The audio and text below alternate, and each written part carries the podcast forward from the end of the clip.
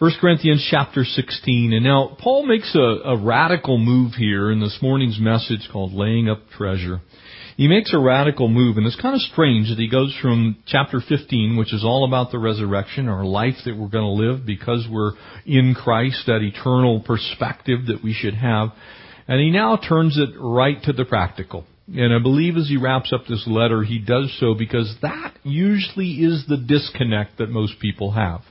We come, we hear the word of the Lord, we study the word of the Lord, and we get our eyes focused on heaven, and the very first thing that we're tempted to do is to get our eyes off of the things that we practically need to do while we're still here absorbing space. Amen?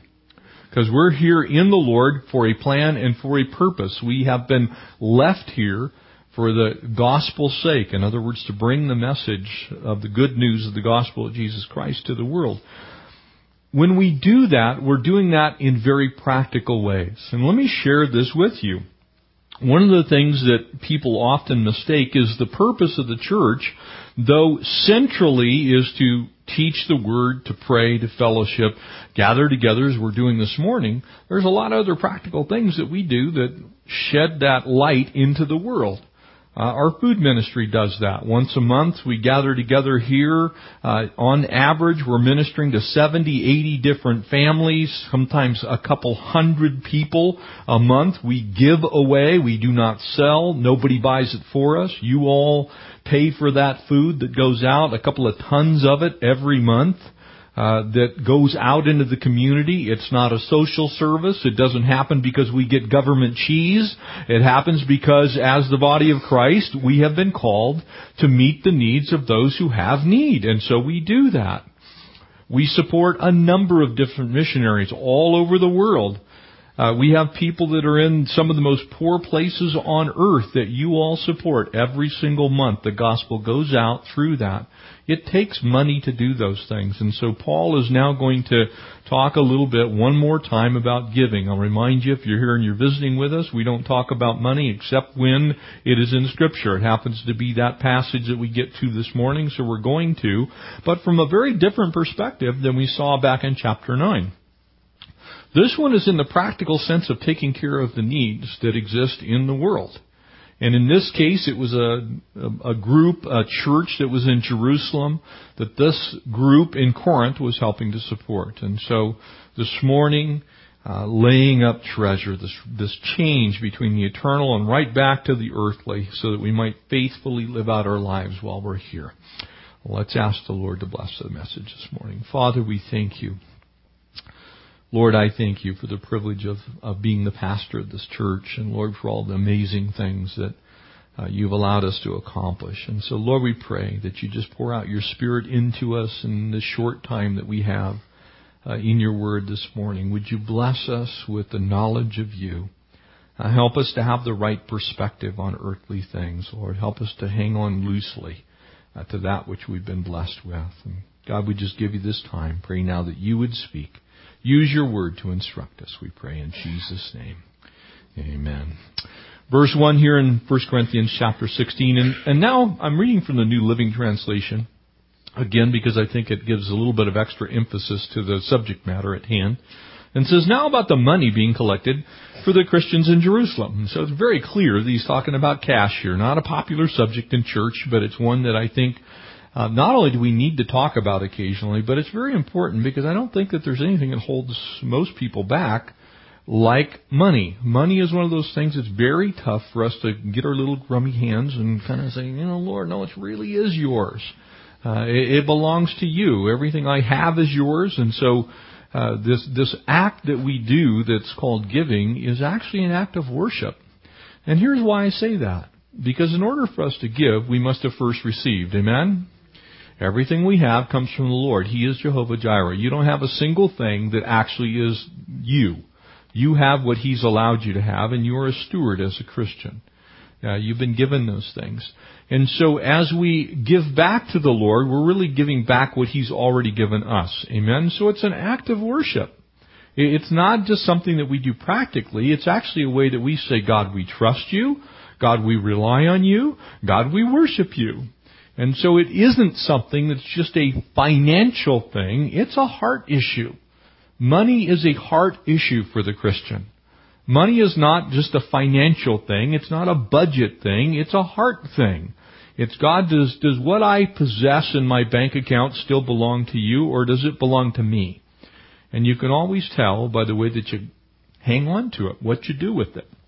And so he says, now about the money being collected for the Christians in Jerusalem. Jerusalem's a long ways from Corinth. It's not just down the street. They were making preparation for a church that they were helping to support. You should follow the same procedures that I gave the churches in Galatia. And so he points back to a time when he talked to the church at Galatia and said, here's what I want you to do. On every Lord's Day, we just circle the word every. That's very important. I'm going to give you some principles in, in giving this morning. On every Lord's Day, not once a month, not twice a year, not when you get paid, not every other Sunday, on every Lord's Day. And there's a reason for that, and we'll get to it in a bit. On every Lord's Day, how many of you? Each of you. That means everybody in the body of Christ. Each of you. All of us. Everyone. And again, the reason behind this is the worship of the Lord with our possessions. Each of you, all of us, on each Lord's Day, should put aside some amount of money in relation to what you've earned and save it for this offering. In other words, what he's saying is we need to be consistent. We need to be purposed. We need to be absolutely dedicated and we need to be worshipful in the money that we have in our possession. It, it's God's money and He wants to meet needs with it. It's not my money. It's not just the things that I pay bills with. It isn't what uh, I use to buy cars and houses and all those kinds of things. It's God's. And He's entrusted it to us. And so He says, on every Lord's Day, each of you should put aside some amount of money in relation to what you've earned and save it for this offering. Now He goes on to give some further instruction. Don't wait. Don't, don't think, well, I'll do it tomorrow. Don't wait until I get there and then try and collect it all at once. That's a practical exhortation, by the way, which we'll also get to in a minute. The reason that he says many of these things is because of the propensity that we have as human beings to do exactly the opposite of what he's saying. Well, you know, if I feel like it, or if I've had a good month, or, you know, that bonus check comes in, or, you know, we look at all those things. Can I remind you that the needs of people don't change because you do or do not get a bonus check? Or I do or do not get a bonus check? Or I have a good month or a bad month? People's poverty, their needs, their bills, the, the needs of this church, the needs of our missionaries that we support, the needs of those ministries that we support on a regular basis do not change because we do or do not have that extra money or that you know, extra thing that's supposedly going to come our way so that we can take care of the needs of the church. He's making a practical exhortation here, right back to the heart of the issue is, and that is if we want to consistently be able to minister in this world that we live in, then we need to be equally consistent in the things that we do with our finances. Because those needs don't change. Our mortgage here at this church doesn't go up or down because we do or do not get a paycheck. It's the same every month, just like your mortgage is those ministries that we support rely on those funds that we send them to do their work. That doesn't change. Their mortgage doesn't go away either. And so he's reminding us that when we get engaged in the work of the Lord, it should be a priority for us. If we want to have God's blessing, we need to take up His work with the same vigor with which we plan for vacations, with which we pay our own mortgage, with which we do the things that we do in our lives. And so he says, I, I don't want you to try and collect it all at once, because that's not going to work real good. It needs to be systematic. And when I come, I will write letters of recommendation for the messengers that you choose to deliver your gift to Jerusalem. He says, I'm not collecting it for myself. It's not for personal gain. It's going to go on to Jerusalem where it belongs.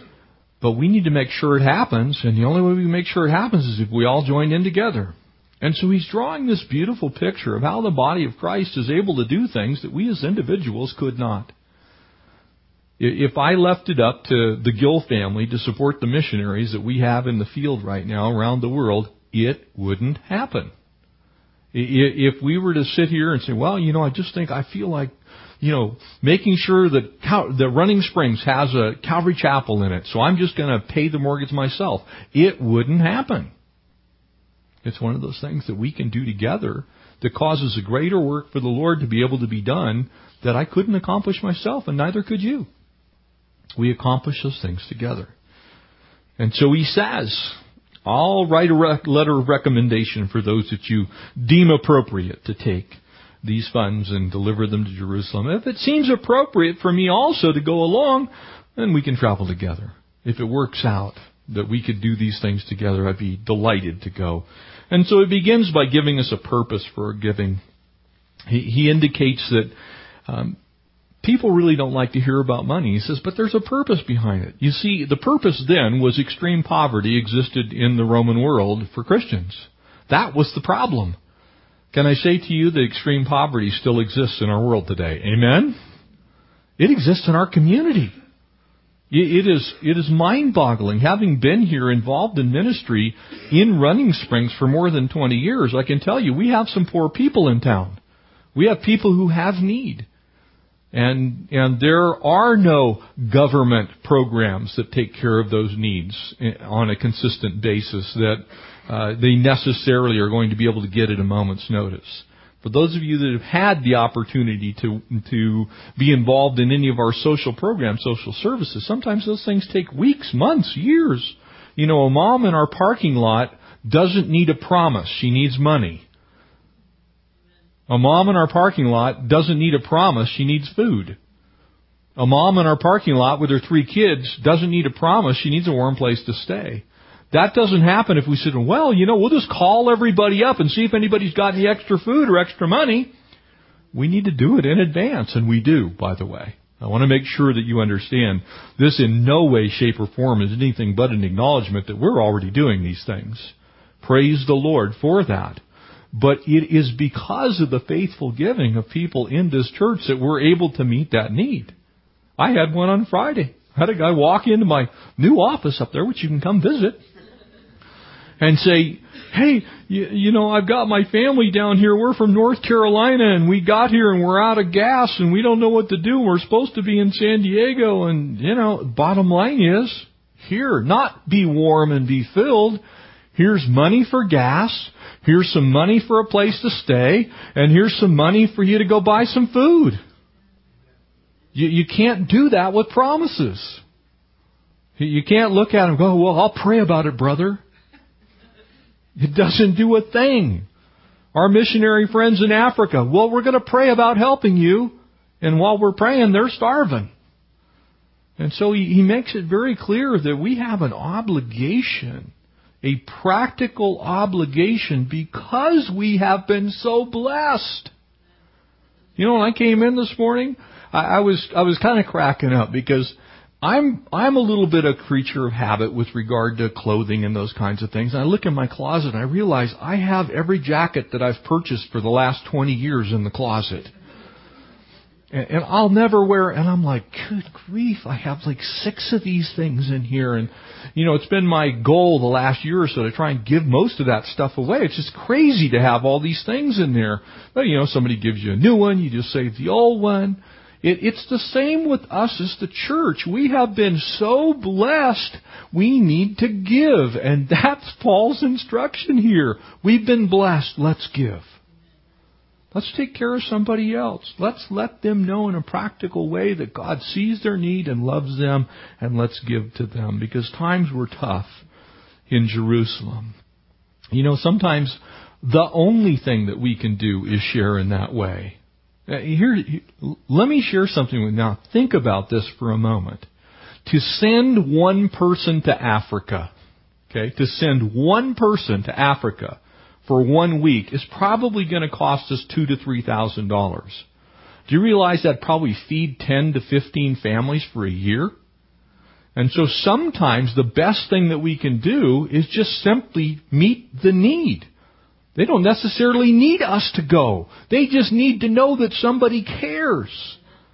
That, that somebody sees it, that God's looking down from heaven and seeing that need and meets that need from running springs to South Sudan. That gives glory to the Lord. But we can't do it with just, well, you know, God laid it on my heart to go. And, and to some degree, as our brother Chuck's been in Africa, he can tell you it's important to also go. But it is equally important to provide for somebody to be there, even if we don't go. And so here it was Jerusalem. For us, maybe it's our friend Celso, who's down in, in Santos, which is a part of Sao Paulo, which is very poor. Maybe it's Chego, also in Brazil. You know, as we look at these brothers and sisters that we've been supporting for a very long time, the fruit of that ministry, do you realize, abounds to your accounts? They're, they're be, you're going to meet people in heaven that you directly had an impact in their lives just from faithful giving. Giving is worship. It isn't just about the dollars and cents. It's about what God does with that dollars and cents to proclaim His name in a very practical way. We've had people that have come to Christ from the food ministry. People that have given their lives to Jesus simply because they came here and got some bags of groceries. That's what it's about. It's about us doing what God's called us to do. Obviously, the obligations that we have are, are many. But Galatians 6:10 tells us that we are to do good to all men, especially to those who are of the household of faith. So one of the things that's in view here in these principles of giving is, is that we need to take care of our own. Amen? There are times when people in this church just are struggling. They're having a tough time. We want to be able to corporately do something about it. We can do that privately, and you all do, by the way, and I see it. I see the results of it constantly. I, I can't even tell you how many stories I've had. You know, somebody in the church came and I had this need, and they just came and did it. I've heard the stories of, you know, cords of firewood being dumped in the driveway of somebody who, you know, had a need. I, I've heard the stories of every kind of appliance known to man being dropped off at somebody's house. I have heard of the cars we have had in this house after the fire. We had homes given to people in this church. So, so it's a testimony to the to the right perspective on these things. But we who know these things have an obligation to teach these things because they are central to our understanding of the full plan of God while we're still on this earth. It's very, very, very practical. And so he gives some principles here that I want to go through very quickly. And first is the period of giving. Because it's an act of worship, notice what he says, on the first day of the week. That's when the church met. He said on the first day of the week, gather together and not as some legalistic requirement, but as an opportunity to say, hey, you know what, there's going to be needs this week, and we want to be ready to meet them. That's the period. Because you know what? When people come and they say, you know what, we need to do this or we need to do that, and we can't meet every need. Let me be very clear here. There are times when we specifically maybe have helped somebody repeatedly, and it's just time to say, you know what, you're not fixing the, you're doing nothing about it yourself. We're just simply helping you continue to stay in poverty. We do reach that point at times. But we want to be able to, whenever those things come, be a witness for the goodness of the Lord. And we don't say, oh, well, you know, we're just so awesome and, you know, we've got this big bank account and we have a huge food pantry and we just want you to be the beneficiaries of how great we are.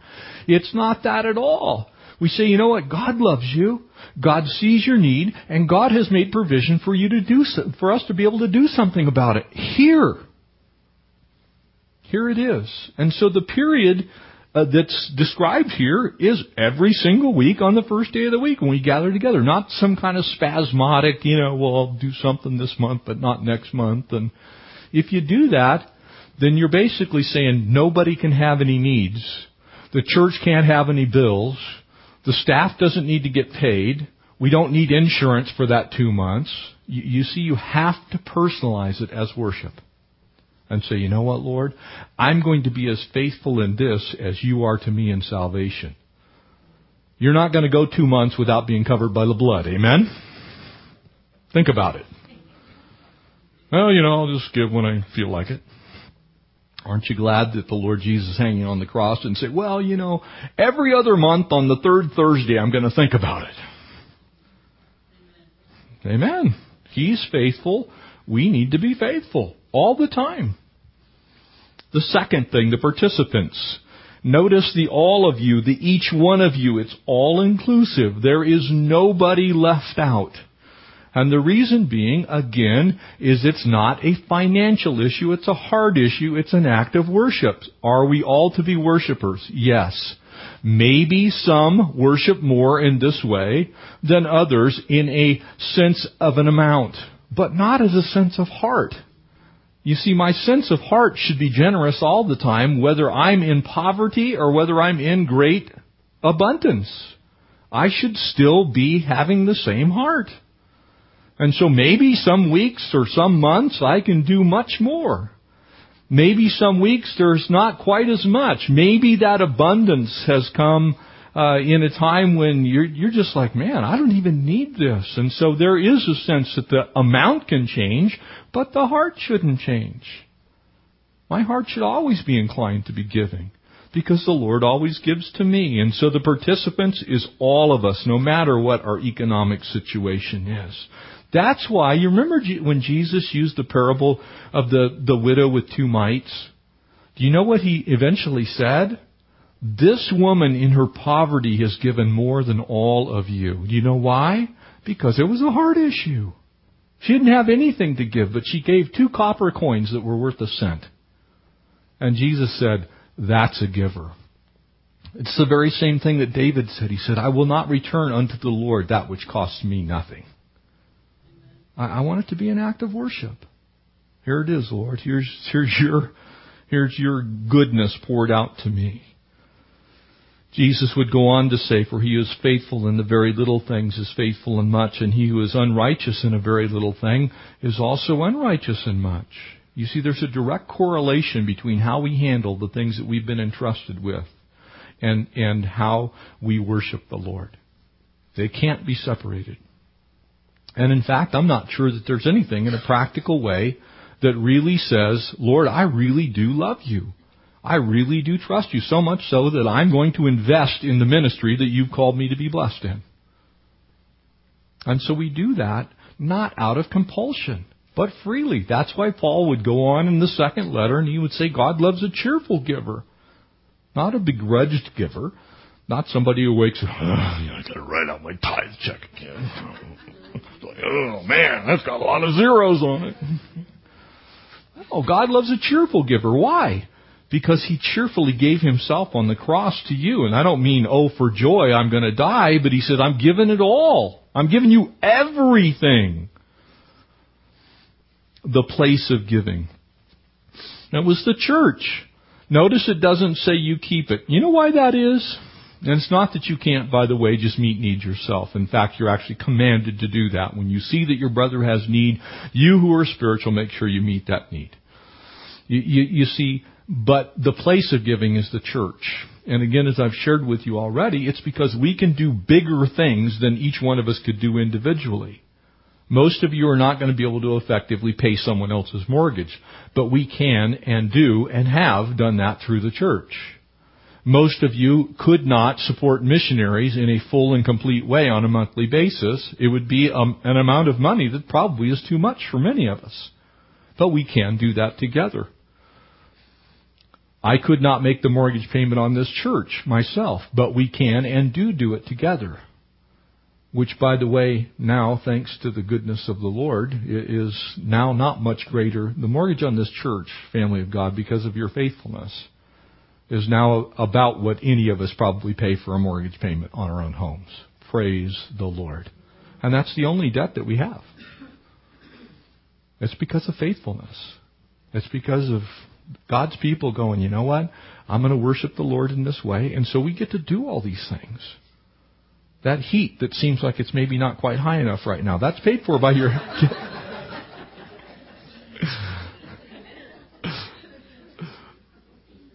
that, that snow that's out in the parking lot, that doesn't just evaporate because it's church. we actually pay somebody to plow it. All those things that we get to do, that's because of the faithfulness of you, God's people. The place is here. You know, it, it's amazing to me sometimes that we get kind of caught up in doing our own thing. And that, that's why it has to also be entrusted in, into the hands of someone who's going to administrate those funds correctly. We have a board of trustees, a board of elders here that oversee the funds of the church so that they're spent properly and effectively and completely. We have money in the bank. We have money in investments. We have a whole bunch of equity in this property. All those things. That's because of faithful giving, giving that's being watched over faithfully by faithful men who love the Lord. The church is able to do that. But what happens when you, you get committees together and you get a bunch of people with a bunch of ideas, then everybody kind of wants to do their own thing. And that's why it was given into the hands of godly men within the church. It's like, let's pray over these things. Let's decide what the Lord wants to do, and then let's do it. Let's not spend all kinds of time talking about it. Because if we put it in committee, that's exactly what will happen. We'll all talk about it. I guarantee you if we decide let's have a committee to determine what color to paint the walls in the sanctuary, we'd get about as many people as we have in the sanctuary right now. We'd get that many ideas, probably a few more because some would have more than one. and nothing would ever happen. And so it says, make sure that it's placed uh, in the hands of, of those who can take care of it. To support God's people, for God's leader, for God's ministry, uh, to do the work of the Lord. The proportion of the giving that we ought to be doing. Uh, Paul's exhortation here is completely discretionary. As I shared with you before, and I won't belabor it, all you need to do is read Malachi chapter 3, verses 8 through 12. And you'll see very clearly that the only standard that we have is the Old Testament standard. It's never been revoked. It's never been repeated. Uh, it was predated the Jewish people. It predated the church, and so that that amount, really, if you will, that proportion is still the biblical tithe. It just simply means a tenth. And the reason being, again, is it was an act of worship when Abraham met, met Melchizedek. It's still an act of worship when I meet with the Lord in my giving here at this church. It will always be an act of worship. And because of that, that proportion that we do uh, is just simply supposed to, to be a, a condition of my heart. Lord, I know that there are great needs. I want to be a part of meeting those needs. And so the Lord says to us, give as it's been given to you, pressed down, overflowing, without measure. When you read that passage there in Malachi, it actually says, test the Lord in this and see if he is not good. It also furthermore says, he will keep the devourer from your door, that, that He actually protects you in that act of giving. It's something that we receive a blessing from the Lord in. And so it's the only thing that I've found in the entire Bible where it says, test the Lord in this. And so we do. And so that proportion, the protection of that giving, when I arrive, whomever you may approve, I shall send them with letters to carry your gift to Jerusalem. You, you see, if we do it ourselves, then sometimes our motivations aren't correct.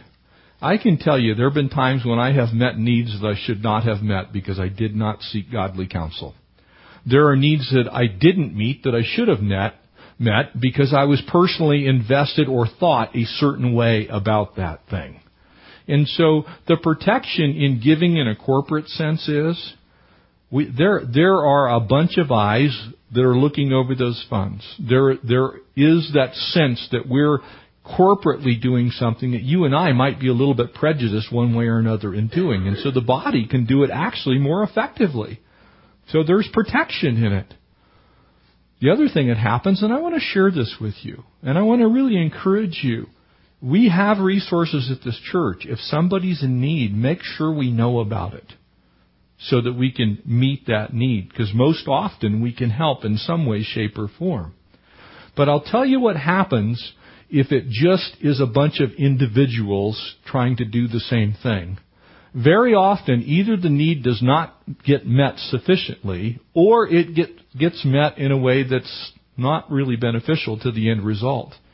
I can tell you that we've had people that have gotten in amongst, and I will tell you, they are wolves in amongst the sheep.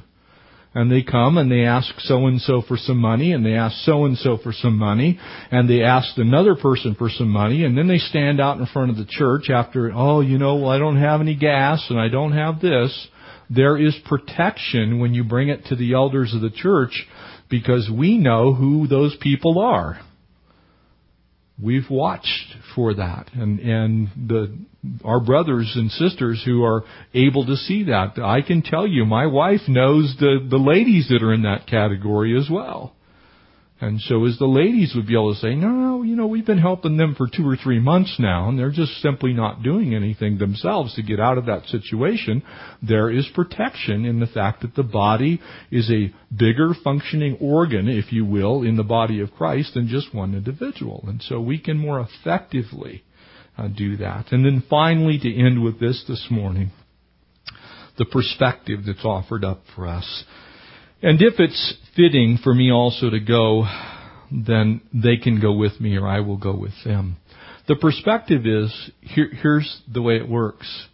Paul wanted this gift that was going to be taken to Jerusalem to be honoring to the Lord. And so if it was fitting, in other words, you could put God's stamp on it. As I shared with you, what we don't want to do is fail to meet a need that should be met or meet a need that shouldn't be met. Both those things are very true. And as the church is involved in, in that act of giving, and as we have the resources to help, very often it is that we are able to send a check with Pastor Chuck or maybe with Pastor Dave or Pastor Mike or we, we're able to say, you know what, you take this and go take it to that person so that they can know that it came from the Lord. You, you see, that's the perspective. We don't want to do anything that doesn't glorify the Lord. We want to do everything that we can to glorify the Lord. And there are a lot of things in this world that are simply practical. And if we can meet those practical needs in a very worshipful way, then guess who gets the glory for it? It's the Lord. And whether that person ever comes back and attends this church, we don't really care. As long as God gets the glory. It, it's not a requirement for you to get help from this church that you be a member of this church. Number one, if you ever notice, we don't actually have a membership. If you come here, you're a member. Kind of crazy, huh? You come and you support the min, you're a member. I think that's actually the biblical model. But we don't, well, you know, uh, we were just looking through our attendance records and you've missed like three Sundays in the last two months, so uh, forget it. Where do you find that in the Word? We're just supposed to be open to God being able to send whoever He wants so that we can bless them and help. And the ultimate goal is, is that perspective is, man, we want them to know that the Lord saw. That's why in 1 John, and I want to end with this, chapter 3, it says this in verse 17, But whosoever has the world's goods, and beholds and sees that his brother has need, and closes his heart. Notice it's a heart issue. It's not a pocketbook issue. It's not a checkbook issue. It's a heart issue. Closes his heart against him. How can he say that the love of God dwells in him? The only way that we can do that effectively is through the effective worship of the Lord in our giving. It's that simple. So that we have the funds to do it. So that we're not going around calling up a bunch of people you know, somebody comes to my office and I, you know, call 10 of you and go, man, you got an extra five bucks because I got somebody here in my office. It's not going to work very well. Pastor Jeff's going to run out of money. You know, it's like, okay, well, you know, I can take care of this one, but I can't take care of all of them. And nor have I been called to. But we together can do some pretty amazing things and have. And we continue to do so. And so two things make sure that your giving is an act of worship. And secondarily, thank you for your faithfulness. Because it's been pretty amazing to watch. And I, I guarantee you, if you talk to any of the leadership of this church, talk to Pastor Chuck, talk to Pastor Dave, talk to Pastor Mike, talk to these men who oversee those finances, you're going to find out that it's pretty amazing what the Lord's done. And we are blessed. Continue to do that. If you've been struggling in that area, if you've been struggling financially, I can tell you the secret to it is being faithful with what God does give you. If you want more, you need to be faithful with what you have. And if you're faithful with what you have, then He will entrust more. That's the way it works. Amen? Let's pray.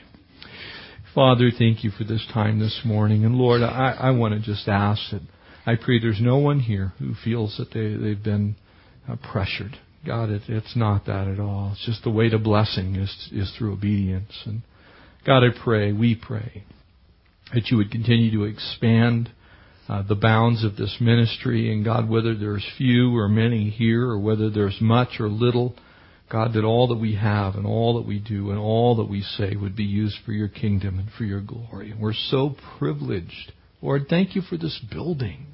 God, thank you for these people. And thank you for the work that goes on through this church every day. Thank you for the kids and children's ministry and those in the nursery right now. Thank you for the fact that we can give away CDs, Lord. Thank you for the website and all the things that you've made great provision for through the faithful giving of your people. And Lord, as we do that know, this day, we pray that you would just be smiling from heaven because of the act of worship uh, that we do as we give. We bless you. We praise you. We ask all this in the mighty name of Jesus. Amen.